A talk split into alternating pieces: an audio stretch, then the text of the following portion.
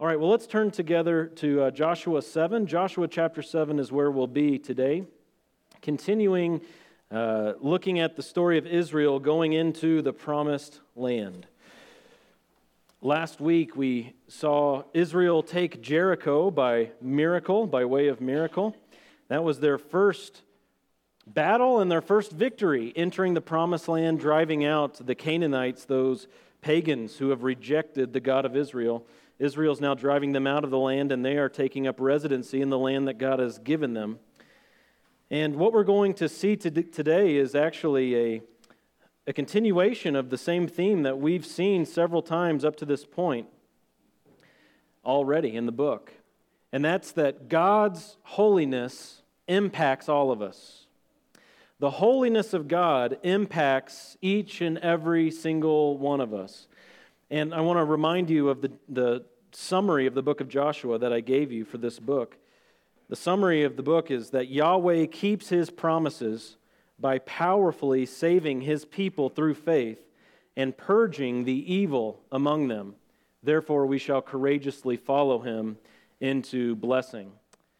Well, last week we saw God judge the Canaanites for their sin, purging evil from the land by taking out a whole city, the city of Jericho.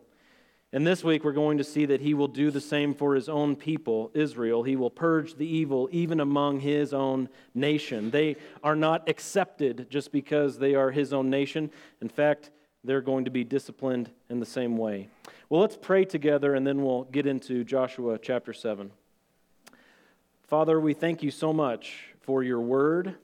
We thank You for this church and the time that we have together to fellowship looking at Your word. God, we ask that You would give us deep insight, that You would touch our hearts, that You would move us by what You have revealed. And Lord, we ask together that You would anoint me to preach, that I would not get in the way of Your word, but that Your word would be clear to Your people here this morning. And we ask You this in Jesus' name, amen. Well, there's a literary device that's employed in good writing. Good writing always includes all sorts of devices that can engage the reader when a reader is reading through a story. And one of those devices is called dramatic irony. And dramatic irony is when the author of a story gives the reader details that the characters in the story don't know. It's whenever you're told something about what's going on in the scene and the characters involved in the scene are clueless to that vital information about what is happening. Well, here in Joshua chapter 7, this amazing event in Israel's history, it's recounted using dramatic irony.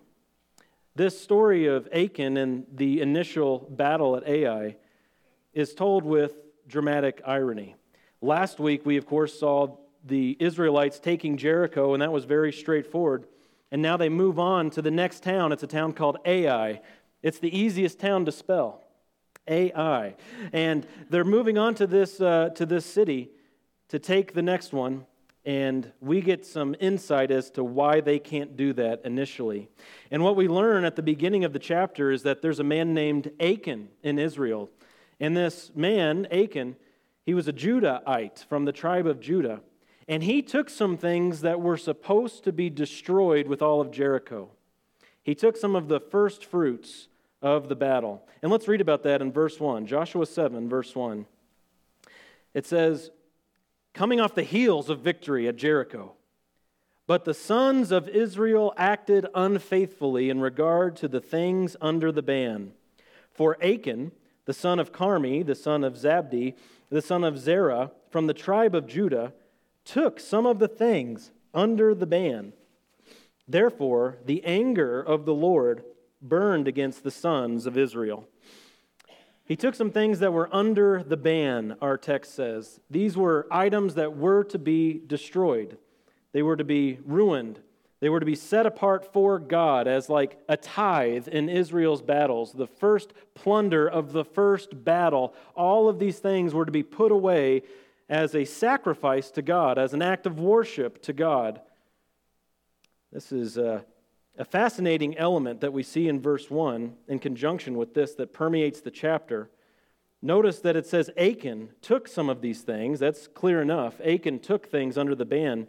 But look at the beginning of the verse and at the end of the verse, it says the sons, plural, of Israel acted unfaithfully. And at the end of the verse, the anger of the Lord burned against the sons of Israel. So even though these items were taken by one man, Achan, there's a judgment coming for the sons of Israel, and all of Israel is being held responsible for what has happened. They're considered guilty in some respect. They're held responsible for Achan collectively. If you look down at verse 11 with me, we'll get to this verse in a few moments, but same chapter, verse 11, look at what God says. Israel has sinned, and they have also transgressed my covenant, which I commanded them. And they have even taken some of the things under the ban, and have both stolen and deceived. Moreover, they have also put them among their own things. God says that Israel, collectively, corporately, had committed a trespass against him. And that's quite interesting, because this was only Achan's act, as we know of so far. And there's a theory that some rabbis in Israel have. I'm going to share with you a quote from Rabbi Reuven Drucker. I don't know who he is, just that he's a Jewish rabbi. And he explains it this way. Because each Jew was not mindful of his neighbor's actions, Scripture considers the entire nation to be at fault. That could be. That may or may not be true, because all of Israel wasn't being mindful of Achan, wasn't watching over Achan. They're now at fault. But I believe Christian commentator Martin Woodstra, he does a much better job summarizing what happened here. He says, Achan robbed the whole nation of the purity and holiness which it ought to possess before God. Corporate guilt and individual responsibility go hand in hand in this story. So what's the big takeaway right out of the gate here? As we consider Achan taking some of these things as an individual man, Israel collectively being held responsible for what has happened, what's our big takeaway? Well, sin always has impact, doesn't it? Individual sin always has impact that affects other people. Sin never just affects ourselves in this life, it always affects others. And in this story, we're about to see that in very vivid imagery, because in the next verse, we have Israel going to battle.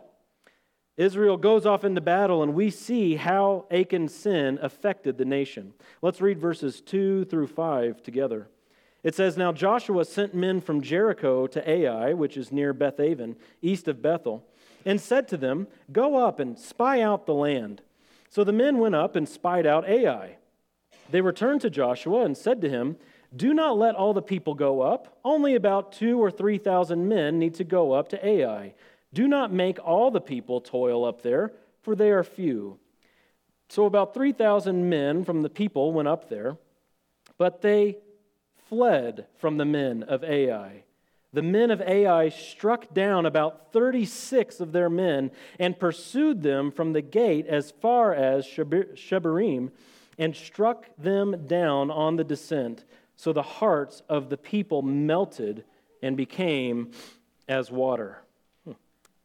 So the battle here between Israel and Ai, it wasn't supposed to go this way. It wasn't supposed to be like this. If you can imagine a couple of high school football teams, let's say Sky Ridge up there in Lehi, where they're big and strong and they got the money and the Samoans, they're good at football. And maybe they're playing Beaver, okay? You know what to expect in that football game, don't you? It's going to be pretty one-sided. But then, all of a sudden, Beaver put up the mercy rule against Sky Ridge. The referees called mercy in the third quarter because they're not, the one team was winning so much, the team you expected to lose. Well, that's kind of what's going on here. The spies from Israel went up and spied out the land, and they weren't impressed. They said, 2,000 or 3,000 Israelites. That'll be fine. Just send a few people up there. Don't make everybody go. It'll be over in a hurry. They are few, the spies said. Did you see that in the text? For the people are few, verse 3. They're few. Francis Schaeffer reminds us that they either had faith or they had pride here. They had confidence, right? Well, this was either coming from faith, we only need a few, God's going to give us victory, or it came from pride, and I tend to think it was the latter. It came from a prideful heart. And certainly many were wondering, how could this happen that Ai killed 36 Israelites and ran them back down the hill? Well, because of the dramatic irony of the story, we know how it happened, don't we? We know that it was because of Achan's sin that God then weakened Israel. You see, it wasn't that God made Ai strong. That's not what happened here. God made Israel weak. He exposed them, and he brought them before an army where they weren't going to win. Because of Israel's sin, they were weak. And the spies weren't careful. I think they had a misplaced confidence here. You'll notice where it says in verse 3 again, don't make everyone go up there. It says, don't make all the people toil up there. If you remember, Jericho was down by the river. It's down low in elevation. And Ai was up on a hill. And it was hot. This is in the summertime. It's very hot. And the idea of going all the way up the hill with all these people into battle during the summertime, during the heat, well, that just didn't seem like something they needed to do. And so they minimized their stewardship here for the sake of ease. And certainly they had to have in the back of their minds, well, God promised us the victory, and so let's just take a few. Well, God was bringing about his judgment on his people, wasn't he? And there's more irony, even more irony here. If you remember the parents of this generation, the generation that came before this generation, they were the ones who went to Kadesh Barnea, the 12 spies. 10 were bad, 2 were good. And they looked at the people and they said, whoa, those guys are big. We're going to be like grasshoppers in their sight. They overestimated the enemy because they didn't have faith. And here, as they look at Ai, they're underestimating the enemy. And in both cases, God is using this to judge his people, and they're making these judgments for their own peril. Well, the battle was a serious failure. You just saw in the text that 36 Israelite men were killed, and the whole army was chased downhill. I don't know when the last time it was that you ran down a hill, a steep hill, but that's no fun, and that's difficult, especially when you have a few thousand people. They were running downhill in the heat away from this place. One commentator said the greater place, Jericho, had fallen with ease, but the lesser place stood before them. Can you imagine if you were one of those 36 warriors, as you're there in Ai? Supposed to be an easy victory, not just because it's smaller than Jericho, but because the Lord's on your side. And you have a spear or whatever device they were using thrust through, and you receive a fatal blow. What are you thinking at that time? You're thinking something had to have gone wrong. This isn't what God promised. God said he would go before us and he would drive out the people before us. But that's not what happened. And it says, again, there in verse 5, the hearts of the people melted. They became as water. Israel was having so much success. The river was parted. Jericho had fallen miraculously, and now this small town was winning. Well, Joshua's response was quite dramatic. Let's read that together. 6. It says, Then Joshua tore his clothes and fell to the earth on his face before the ark of the Lord until the evening, both he and the elders of Israel, and they put dust on their heads. Joshua said, Alas, O Lord God, why did you ever bring this people over the Jordan, only to deliver us into the hand of the Amorites to destroy us? If we had only been willing to dwell beyond the Jordan. O Lord, what can I say since Israel has turned their back before their enemies? For the Canaanites and all the inhabitants of the land will hear of it, and they will surround us and cut off our name from the earth. And what will you do for your great name? Their hearts were melting. 2 times in the story up to this point, we read about Israel's enemies' hearts melting. And now Israel's hearts are melting. With the elders, Joshua fell before the ark of the Lord. This is the presence of the Lord. Remember, the ark of the covenant was a symbol. It symbolized God's presence. And Joshua with the elders, the leaders of Israel, they went to the right place. They went to the presence of God, and they fell before God. And remember that Joshua didn't know what we know. He didn't know about Achan. He didn't know about this hidden sin. He didn't know that God's anger was burning against his own people at this moment. And so he utters a cry of self-preservation. If only we had been willing, Joshua says. If only we had been willing to not receive this gift of land that you gave us. If only we were willing to dwell on the other side of the Jordan. A cry of self-preservation. But in any case, he's certainly distressed. Look at verse 8 again with me. Look what Joshua says. O Lord, what can I say? Have you been there? Have you been so distressed and so confused, and there are so many details that you don't know, and you're just caught and stuck, and you feel pressed in from every side? This is a good prayer. Go to the presence of God, and if you have nothing to say, tell Him. Oh Lord, what can I say? And the promise for the Christian in Romans chapter 8 is that when we are so pressed down and we are so much in despair beyond the utterance of words, the Holy Spirit Himself intercedes for us. And that's a promise you can hang on to. Joshua went to the right place, and he doesn't know what to say. And he goes to his source of strength, the rock of his salvation. And he actually cries out for the glory of God at the end of verse 9 when he says, what will you do for your great name?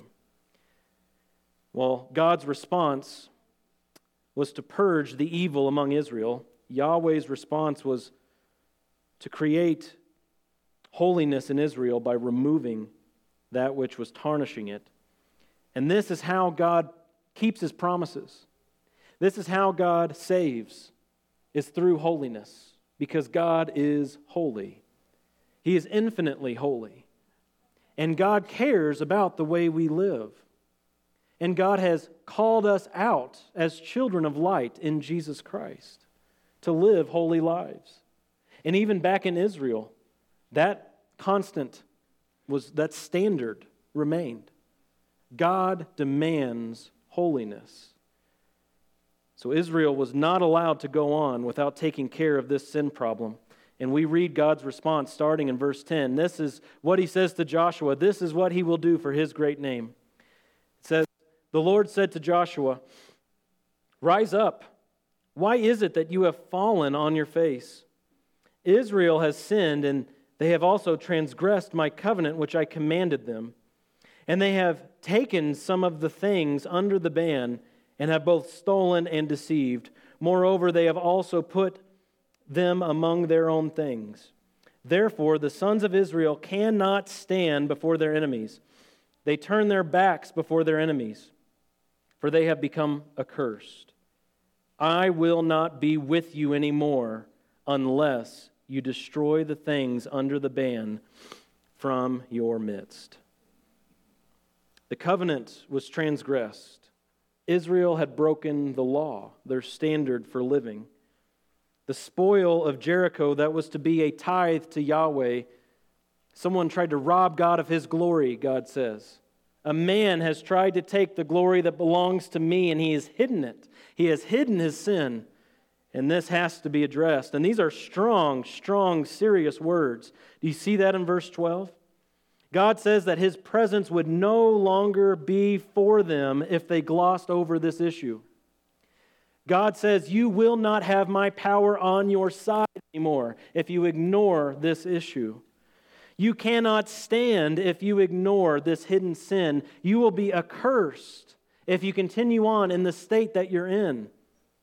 This is as strong of language as you'll see from the mouth of God. Accursed. You won't be able to stand.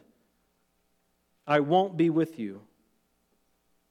You see, because of the Lord's holiness, His people must take sin very seriously. Do you agree with me this morning?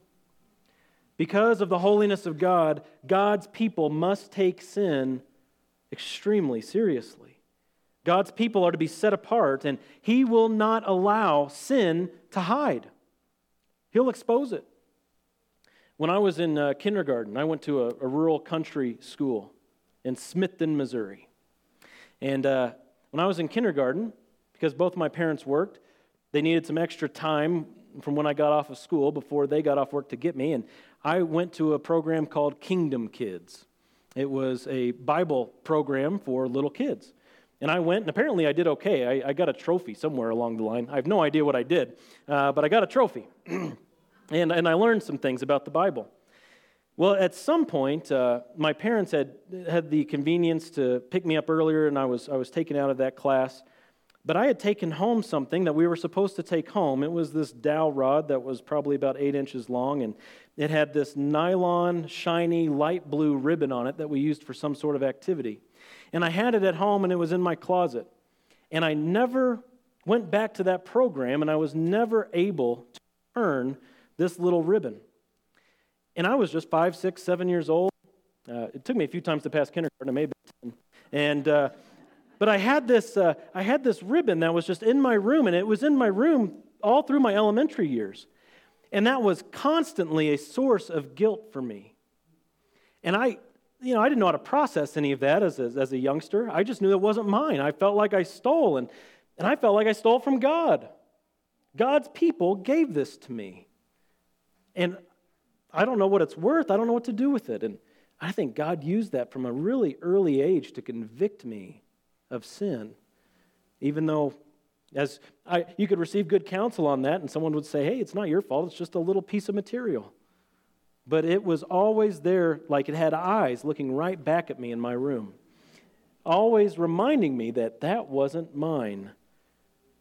It was a source of guilt. Well, God's way with things that are hidden, things that people should be guilty of, feel guilty about, His way is always to confront the sin, to bring about confession of the sin. And, in the book of Romans, we're told it's God's kindness that leads to repentance. And the tool that He uses in His kindness is so often just discipline, isn't it? And God's way is to discipline His children toward confession and restoration and reconciliation. And that's what's about to happen. You can just feel this narrative is just like pregnant here. We're ready. We're coming to a moment here where it's going to get dramatic.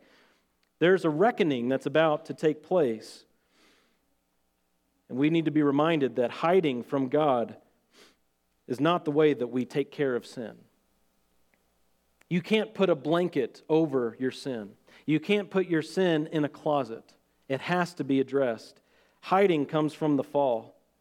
In fact, in Genesis chapter 3, just to remind you, Genesis chapter 3, starting in verse 8, we read this about Adam and Eve. They heard the sound of the Lord God walking in the garden in the cool of the day, and the man and his wife hid themselves from the presence of the Lord God among the trees of the garden. Then the Lord called to the man and said to him, "Where are you?" He said, "I heard the sound of you in the garden, and I was afraid because I was naked, so I hid myself." You can't hide from the Almighty. You can't hide a thing from the Almighty. God will find you out. And Yahweh's prescription here is to address this sin publicly. Let's keep reading. Verse 13. Look at what God says to Joshua. "Rise up, consecrate the people, and say, 'Consecrate yourselves for tomorrow, for thus says the Lord, the God of Israel has said, there are things under the ban in your midst, O Israel. You cannot stand before your enemies until you have removed the things under the ban from your midst. In the morning, then, you shall come near by your tribes, and it shall be that the tribe which the Lord takes by lot shall come near by families, and the family which the Lord takes shall come near by households, and the household which the Lord takes shall come near man by man. It shall be that the one who is taken with the things under the ban shall be burned with fire, and all that belongs to him, because he has transgressed the covenant of the Lord, and because he has committed a disgraceful thing in Israel." Well, this is a very vivid death penalty that God commands here, isn't it? The one who has done this is to be burned with fire. It doesn't get much more extreme than that from a human perspective as what could happen to another person, but to die and to be burned to death. And the process follows just as God instructed. They were to separate out by tribes and then by clan, family, and then by family one by one until the individual is absolutely exposed. And this man Achan that we read about all the way back in the first verse, he is now exposed in Israel as the one who has caused calamity on the people. I'll tell you about another time when I was a little boy. We had this is where Matthias gets it. So we, in our basement, my dad had dressed it up. He's a big NASCAR fan. And our tile in the basement was black and white checkered. And he had his beer signs up. And then there was this big billiards pool table. And they had just gotten from somewhere these really nice pool sticks. And I had some friends over at my house. And when you are a young man, maybe I was a boy, I don't know what I was acting like a boy. Those pool sticks, you look at those and you think, that would make a real good pole vault. And so the next thing you know, we were running and off we go with the pole vault. And there were the cue screws into itself, it snapped. And instead of going to my parents and pleading for mercy, I put it back together gently and put it back on the rack and thought, maybe they'll never, ever use that one again. Well, it wasn't long, and I was asked to come downstairs. And there I was, this thing that had broken. I don't even know if I was the one who did it, but I know I'm the one who hit it. I was called out, and I was told to confess. I was singled out. There was nowhere else for me to go. This thing that had happened that was wrong was no longer hidden, but it was exposed. And that's exactly what's going on with Achan. You see, the process that God designed here is intentionally dramatic, isn't it? It didn't have to be this process. He could have just told Joshua, hey, it was Achan, call him out. That's not what happened. God had all Israel line up. Everyone, feast your eyes as God whittles down in his eternal knowledge the one who had transgressed the law. What was hidden became exposed. I want to share with you this quote from Francis Schaeffer. This is really good, and actually Mark talked to us about this last week between a couple of the hymns. The same idea that God knows and sees all things. Francis Schaeffer says, Achan thought nobody knew, but God knew. While it is wonderful to have an infinite God, this means we must take his omniscience into account in our daily lives. There is nothing we do that God does not know. There is no night so dark, no coal mine so deep, no astronaut so far out in space that God does not know it. God knows every single thought, every single action. Well, Achan is exposed, and let's drop down to verse 19 to hear what Joshua says as Achan stands before all Israel. Verse 19 says, Joshua said to Achan, my son, I implore you, give glory to the Lord, the God of Israel, and give praise to him, and tell me now what you have done. Do not hide it from me. That phrase, give glory and give praise to God, may sound a little strange that it's right here in the text. You might expect Joshua to say something else, but this is actually a common Jewish formula to say, confess your sin. He's calling Achan here to confess his sin, and we actually see it in John chapter 9. You could just make a note. The man who was born blind, his parents are come forward, and the Pharisees say, give glory to God. Why is he blind? Confess. Confess your sin. And that's what he's being told. And just a quick note, it's very important that sinners confess their sins specifically. We don't let our children in our house say, I'm sorry, and let that be it. I always say, for what? Tell me. Let's get it out in the open. If everybody gets their cards on the table, we can work with each other, right? We can get something done. But as long as we're trying to take an edge off of sin or cover this part of it or make it sound not as bad, you're not going to move forward. Sin should be confessed. And that's what Achan does. Verse 20, Achan responds. He answered Joshua and said, truly I have sinned against the Lord, the God of Israel, and this is what I did. When I saw among the spoil a beautiful mantle from Shinar and 200 shekels of silver and a bar of gold, 50 shekels in weight, then I coveted them and took them, and behold, They are concealed in the earth inside my tent with the silver underneath it. Clothing and money. Man hasn't changed much, has he? He was tempted by clothes and gold and silver. Have you ever wondered how it is that little rodents that we try to catch, how dumb they can be? That little glob of peanut butter sitting right there under a little guillotine thing. What are you doing? Well, if you put enough sweetness on it, if you make it look visually appealing, if, you know, whatever the case may be to attract the rodent, there they go. They'll even eat poison if you dress it up enough. Well, this clothing, this gold, this silver, that was poison to Achan. God said, that's not for you, that's for me, that is to be destroyed. But he was carried away by his own sin. He was attracted to it. And he gives us the three stages. You see that in verse 21? He gives us three steps. I saw it, I coveted it, and I took it. It's as simple as that, people. That's how weak we are in our flesh. We are so weak. Doesn't this sound just like David and Bathsheba? He saw, he coveted, he took. The law doesn't just say, do not covet. It says, do not covet your neighbor's wife. David did. And here we see Achan. He's coveting clothes and silver and gold. We do well to remember James chapter 1. This is a powerful passage. James 1, verses 13 through 15. Let no one say when he is tempted, I am being tempted by God. For God cannot be tempted by evil, and he himself does not tempt anyone. But each one is tempted when he is carried away and enticed by his own lust. Then, when lust has conceived, it gives birth to sin, and when sin is accomplished, it brings forth death. Remember, too, 1 Timothy 6:10, the love of money, it's the root of what? All evil. And we see all this happening in Achan's life, and the end of that is death. Keep reading with me, verse 24. Then Joshua and all Israel with him took Achan, the son of Zerah, the silver, the mantle, the bar of gold, his sons, his daughters, his oxen, his donkeys, his sheep, his tent, and all that belonged to him, and they brought them up to the valley of Achor.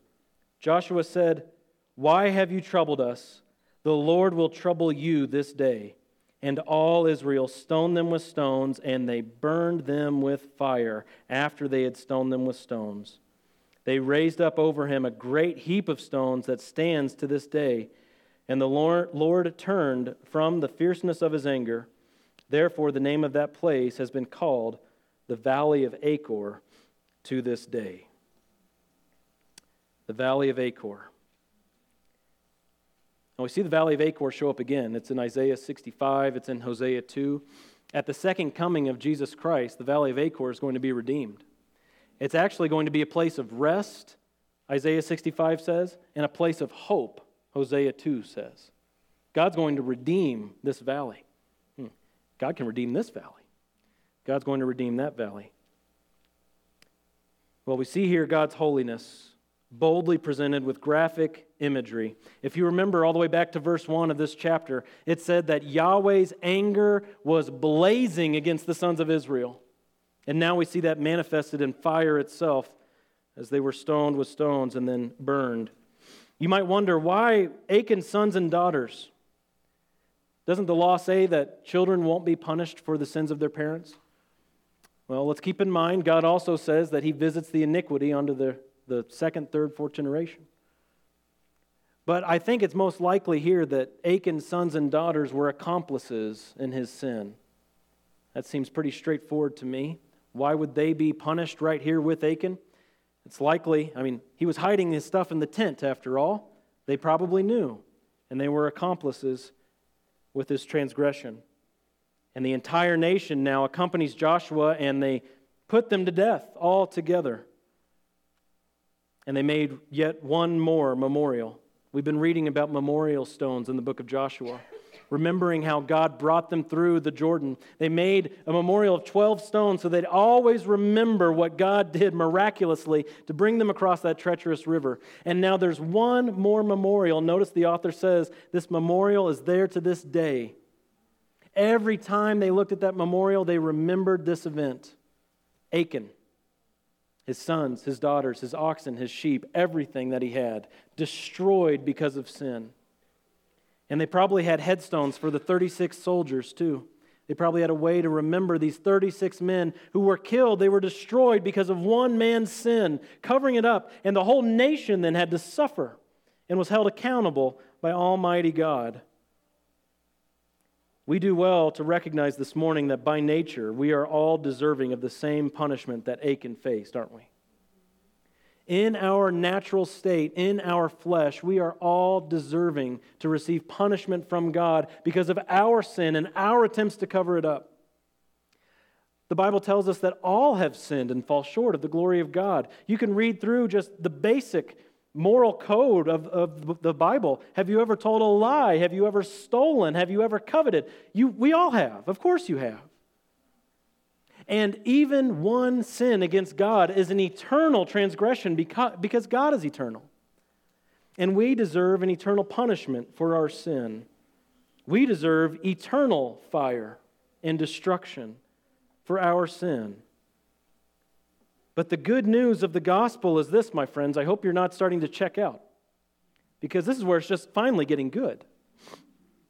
The good news is that there was one who was destroyed in our stead, wasn't there? There was one who took on the destruction that we deserved. There was one who bore the death that we had earned for ourselves. The Bible says the wages of sin is death. What we have earned for ourselves is death. But Jesus Christ died in our place for our sin, that we might escape Achan's destruction, that we might escape the eternal punishment that we deserve. Jesus died and rose again, that if we believe in His finished work, we're reconciled to God once for all, never to face punishment again. Romans also says there is now no condemnation for those who are in Christ Jesus. None. Not 1 ounce of God's wrath remains over your head. You are utterly free, utterly embraced, totally forgiven, all sins, past, present, future, wiped away in Jesus. And we don't have memorial stones to build up, but we have a cross, don't we? Just as Israel would look to those stones and see where Achan had to pay for his own sins by death, the punishment he justly deserved. And as they would remember time after time the seriousness of God's holiness, so we too can look to the cross and we see the holiness of God. We see God Himself became man and poured out of love unto death for us, that all might be wiped away, and that now we could be set on a path toward holiness, to grow in holiness freely, not to earn anything from God, but because we've been given everything from God. Not trying to earn His favor, not trying to become a child, but being adopted into His family, being called a child. We have all of God, and we march toward Him in this life. What we will be has not yet come, but day by day we're being renewed in the inner man from one glory to another, and we're chasing the face of Christ, aren't we? We have the cross behind us and before us. This life is for Jesus, for the holiness of God. Now, I do want to say a word to those Christians who might be living as Achan now, because we shouldn't be so naive to think that we're all doing well and being forthright in this life. I would wager to guess there are Christians in this room who are trying to cover sin, who are trying to put away what's under the ban, to cover it up, and to go home and enjoy it. Back in verse 13, Joshua was told to tell the people, "Consecrate yourselves, for tomorrow God is going to do a work." Achan heard that. Achan went home. He went back to his tent where those things were. He couldn't consecrate himself. He was living in sin. He didn't put the things away. He didn't openly confess. He didn't come clean. But he tried to entertain. He kept on engaging with this sin that God hated. And he came back the next day, and God called him on it, didn't he? God called him out. Well, let me tell you, brothers and sisters in Christ, God sees and God disciplines. We do well to remember Ananias and Sapphira, Acts chapter 5. They tried to lie to God. Didn't work. The Corinthians didn't take seriously the remembrance of the Lord's death through communion. Well, God interacted with them too, didn't he? God calls his church to discipline itself, that we are to confront one another in our sin as we move toward holiness together. In fact, as you read in the book of Revelation, Jesus speaks to 7 churches in chapters 2 and 3 of Revelation, and he warns them, I'm going to put out your light if you don't confront this error. God's way is always discipline in his kindness, confession, confrontation of sin. You can't be restored, you can't be reconciled, you can't be at peace with God or his people if you have this going on. Well, God is ready to forgive. I want to give you a word of hope. We live on this side of the cross, and God stands ready to forgive in Christ. God is there, ready to welcome you back. Achan, he got the law here, didn't he, for what he did? He got the law of God. But you know what you're offered today? Grace. God is here offering you grace to be restored in a spirit of gentleness. But you have to come clean. You have to confess.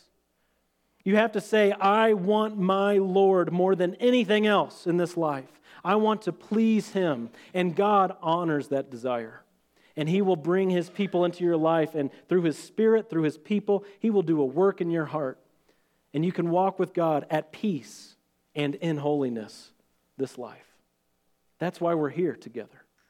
God gives us the gift of each other that we may be restored and be healed. Let's pray. Father, we thank you that we have grace in Christ, that the law was given under Moses, but in Christ we have grace revealed.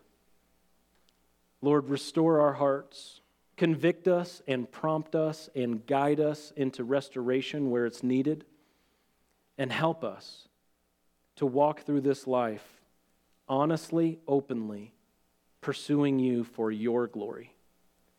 We love you because you first loved us. Help us to show you that love by the way that we live, by embracing the cross, by cherishing the work of Jesus more than anything else, even life itself. God, we love you, and we ask your blessing on this day and the week ahead. In Jesus' name, amen.